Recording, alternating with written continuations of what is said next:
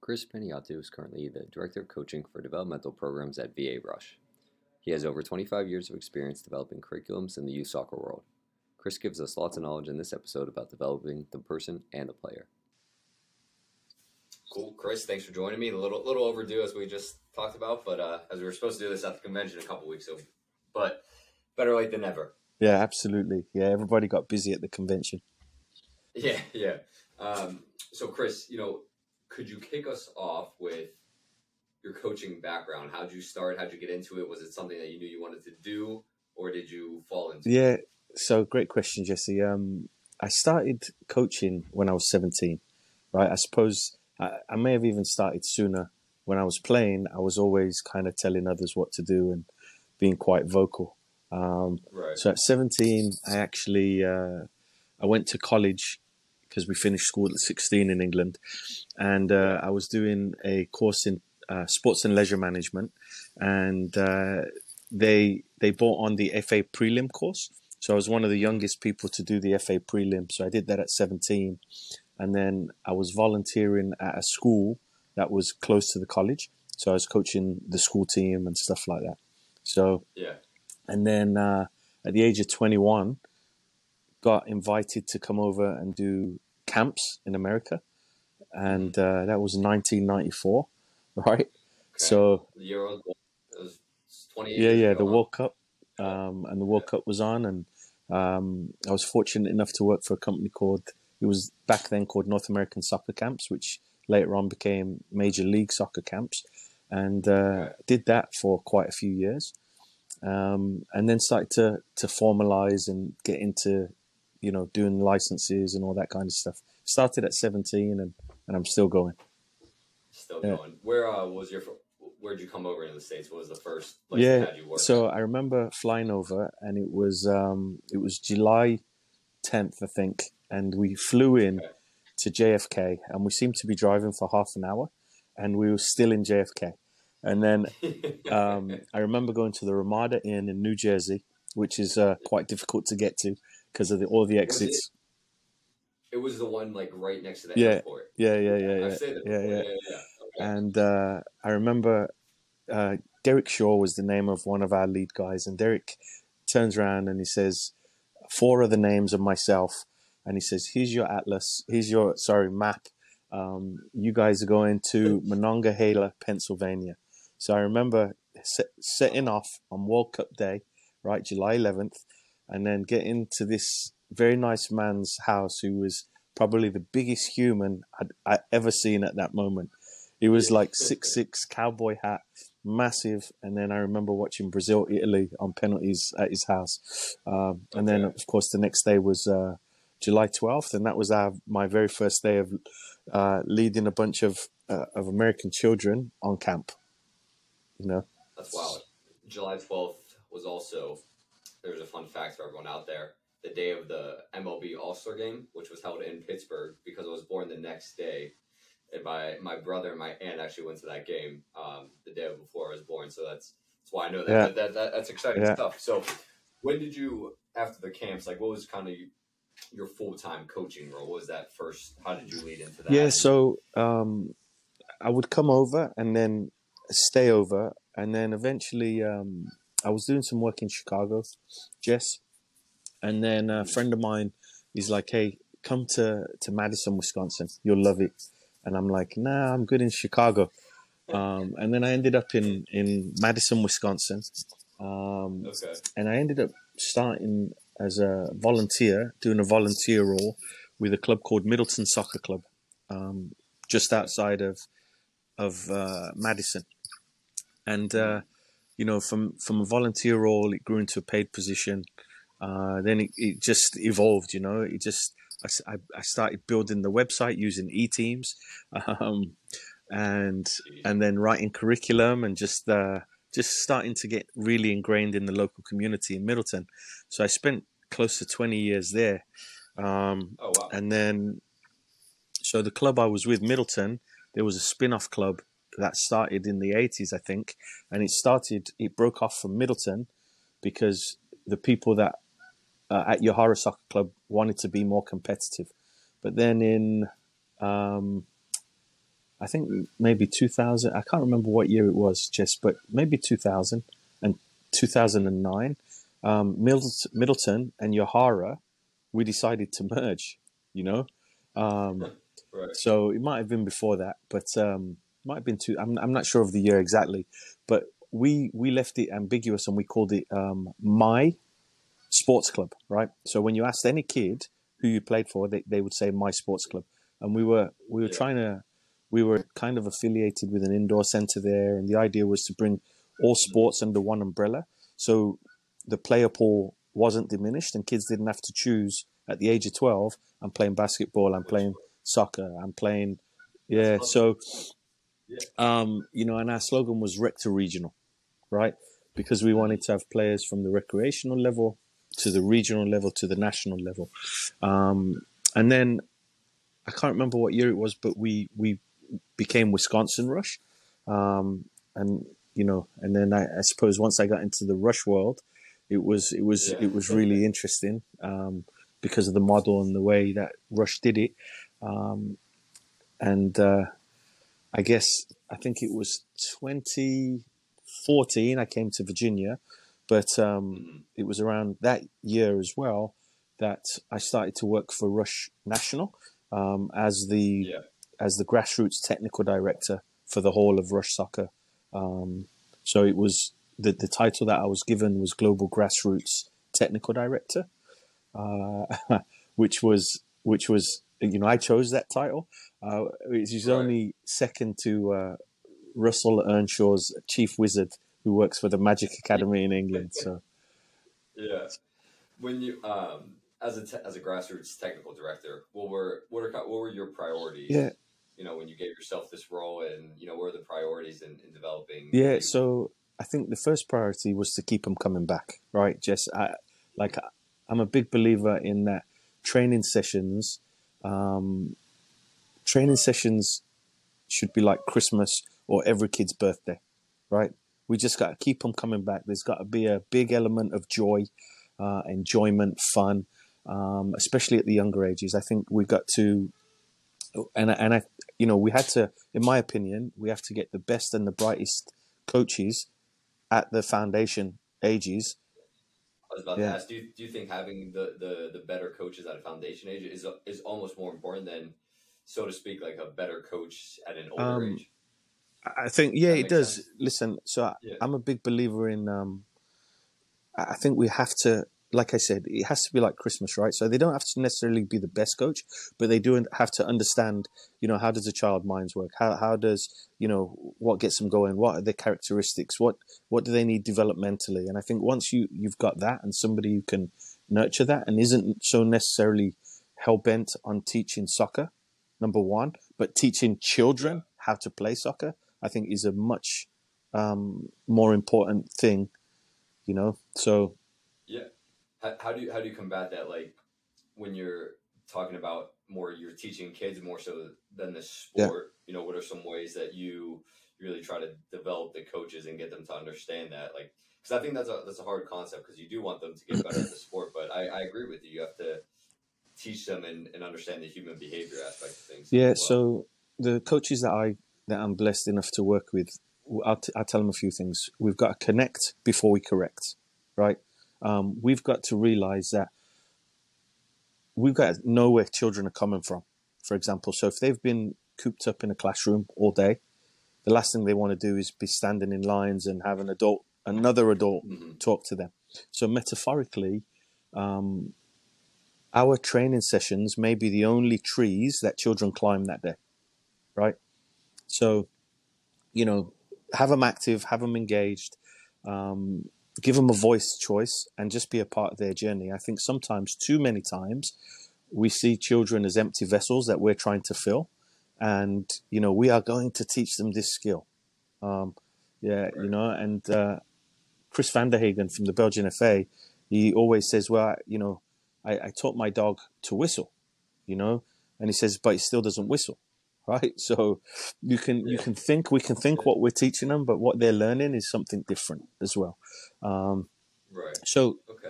Yeah. so key things, right? Um, fun, get down to their level, and uh, Mhm. let them explore. a lot of guided exploration, um, a lot of discovery with the ball. Have a move. Obviously, there has to be lots of movement. Um, when you think about sports and a lot of hopping, skipping, jumping, you know, younger children especially, they love to chase adults and they love to be chased by adults, right? So just really, Are you getting around there? yeah, yeah, still, the, yeah, yeah, yeah. At my age, I'm still doing that.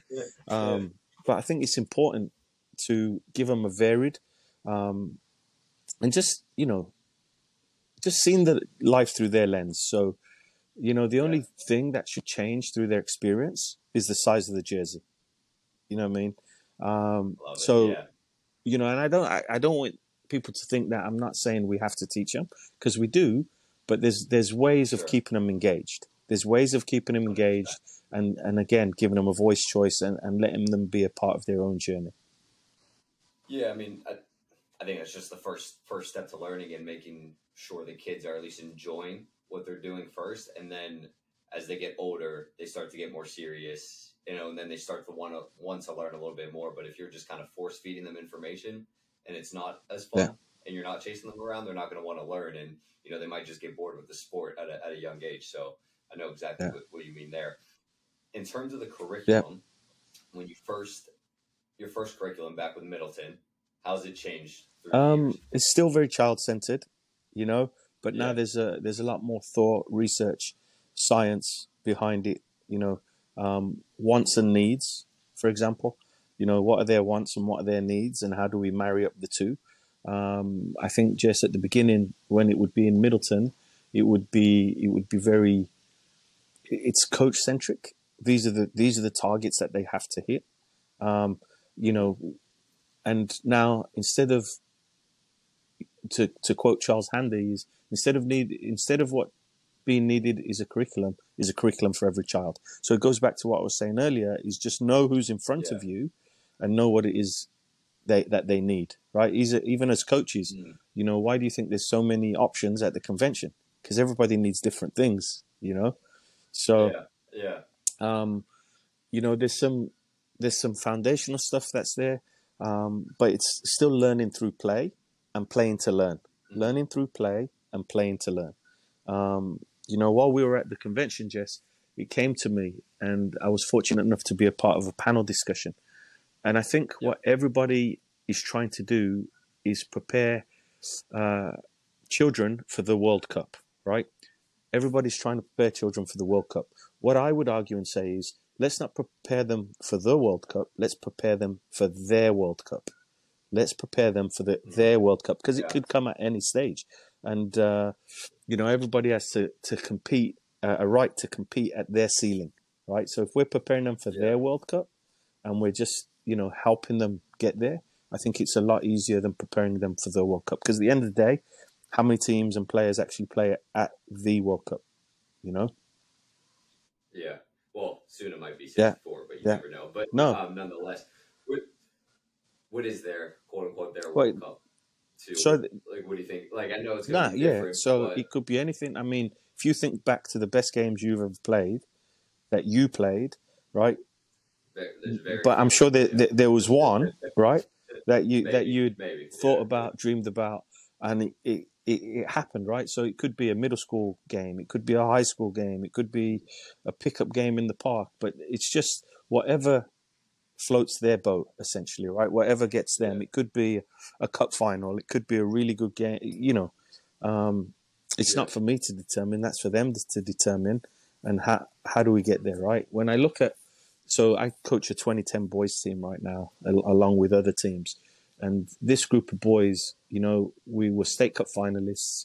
Um, we went to England. We played Man United. We played Leicester, right? We played Birmingham City. Yeah. We played Newcastle United. Um, you know, so listen, they may have already played their World Cups. You know, so. Yeah. That's pretty cool. Yeah.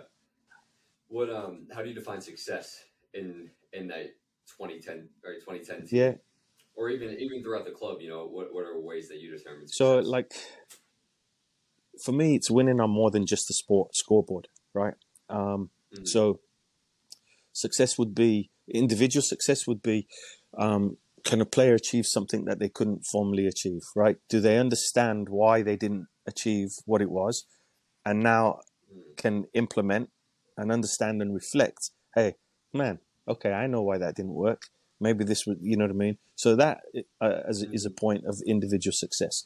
Um, you know, obviously you can win by tournaments, trophies, but I would call success um, getting better every day, right?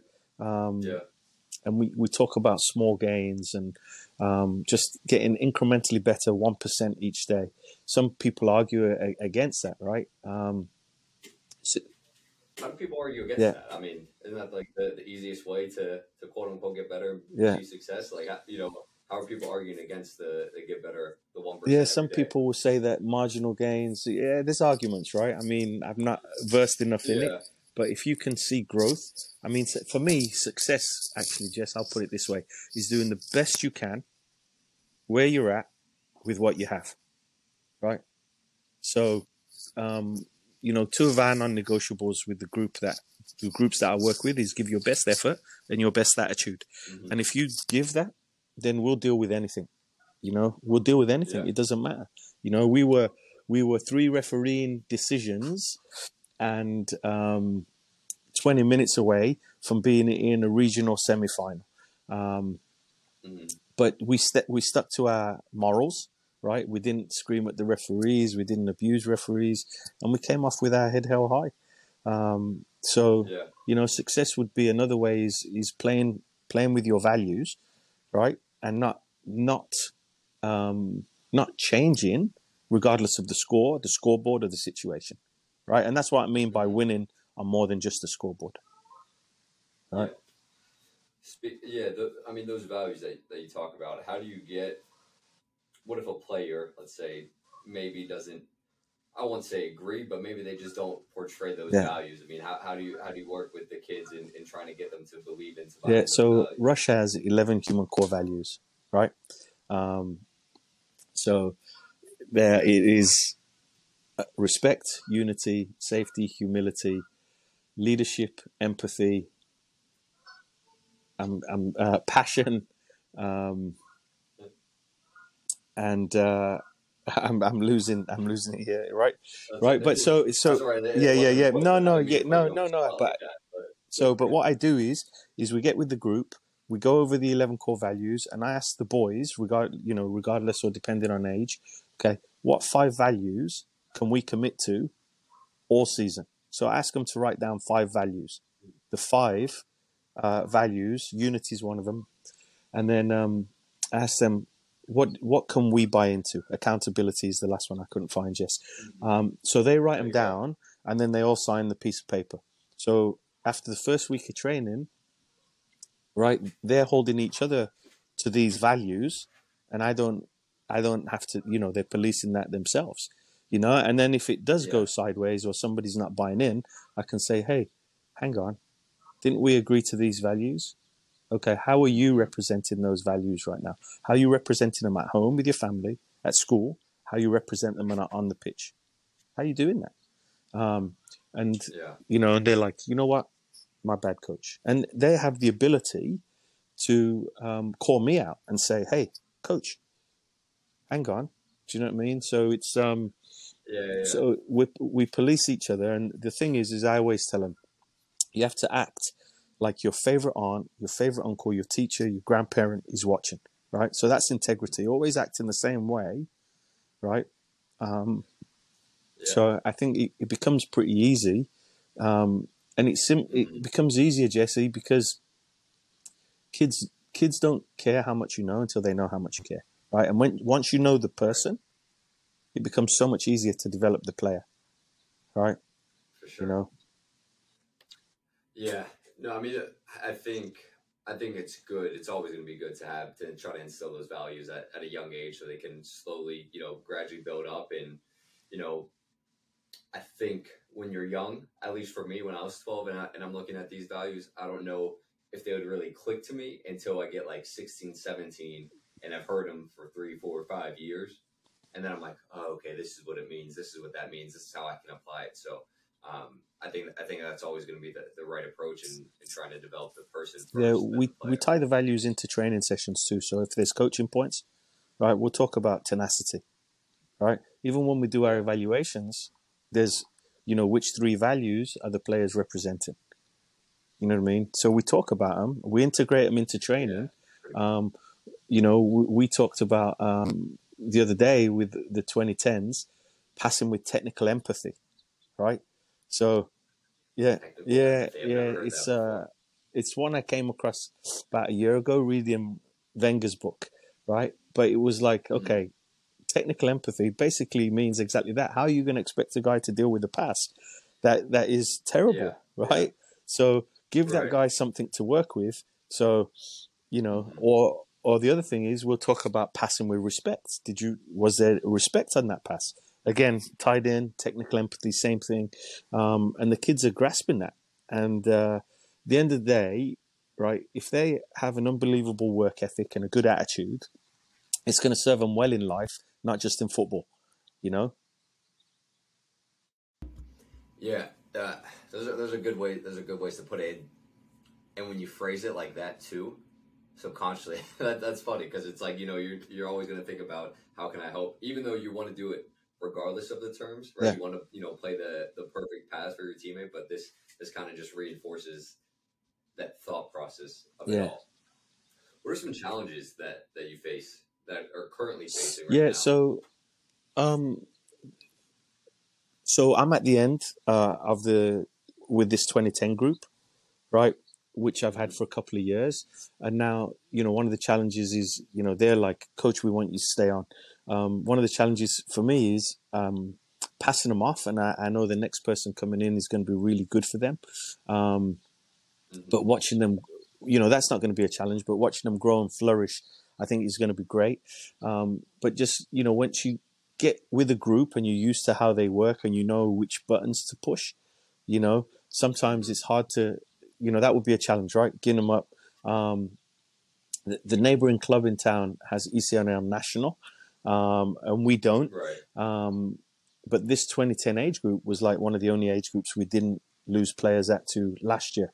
We lost three the year before, um, but yeah, you know, so they'll be they'll have a shopping list of our guys, and I don't blame them to be honest. I think you know this Right, is what we've right. got to do as a club now is uh, to keep hold of to keep hold of our players, right? We've got to, you know, I- so this is a challenge. You know, um, we've got to be more prepared and uh, making sure that players are playing, getting ready for their World Cup, right? So whatever that is, Right. um, so that's that's a challenge in itself, right? So it, it does provide a, an interesting dynamic to have the other competing clubs at you know so to speak Yeah. the national league and and losing players but that's that's tricky but i guess i mean the way you guys are it seems to be developing and and instilling core values in them you know i don't know if i if you can you say that about the other clubs is you know it's like it's like I- guess at that point you're trying to trying to get the kids to understand priorities yeah, listen. You know, I, I don't like to speak about the other clubs around us. All I all I got to do is all we have to do is worry about us and providing a really good training environment um, and making sure they're getting meaningful matches. Um, you know, whether it's uh, because this group is um, has potential. I don't want to say talent, right? I want to say potential. Right, Um, right. Being creative and finding creative ways to get them games at uh, with good level competition, whether it's MLS Next academies, whether it's um, playing at ECNL national levels, playing in, you know, being here in Virginia. You know, we have the Jeff Cup, which we did quite well at. We did NCFC, which we were able to play um, good level competition that compete at national leagues, right? So it's just still finding them avenues and pathways where they can get what they need as a group and individually as well. Love it. Yeah. The last question, Chris, that I like to end with. As you're passing off these 2010s, they want you to stay with you, but five, six years down the road when they're trying to get into college and they think back to their club soccer experience, what you know, what would you like them to have said about you and up quote unquote starting there. yeah. their career? So, like, that's a, that's a great question, Jess. So, February 25th, there's a there's a guy I think one of my boys that I had in Middleton, Wisconsin. Right, he's getting married. Mm. He's 35. He's getting married in Miami, and there's seven or eight of the guys that are going to be there, and I'm I'm trying really hard to get to the wedding.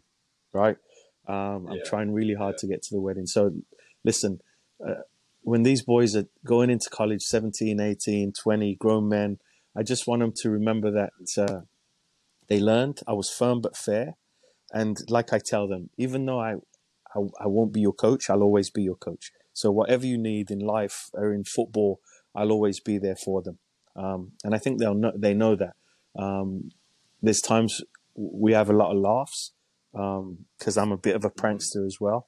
Um, you know, there's a there's a group of boys who are now sophomores, sophomores in college, maybe maybe juniors, Mhm. and they were they were playing up a year at a tournament, and we were playing against our neighboring club, and uh, we were in the tent because it was cold, and everybody was looking for us, and the final was about to kick off, and we were just sitting in the tent telling jokes, right? And the boys were actually prior to going into the tent, they were nervous because we were going to face our our neighboring club a year up.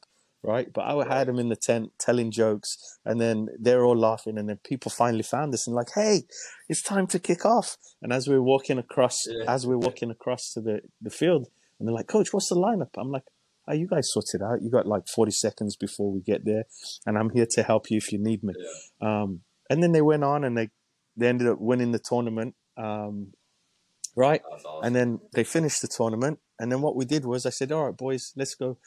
That was the last game of the day. Let's collect all the corner flags. So it's just making sure that when we're when we're high, we're not too high, and when we're low, we're not too low. Right? Always um, keeping things in perspective and and knowing that um, football is a gift.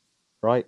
It unites us all, and uh, you know, just be able to tell some good stories and and have some good memories to be able to tell their own kids and so on and so forth. For sure. Lots of Yeah. wisdom in this one. Yeah, no worries, Yes. Your time. Thank you.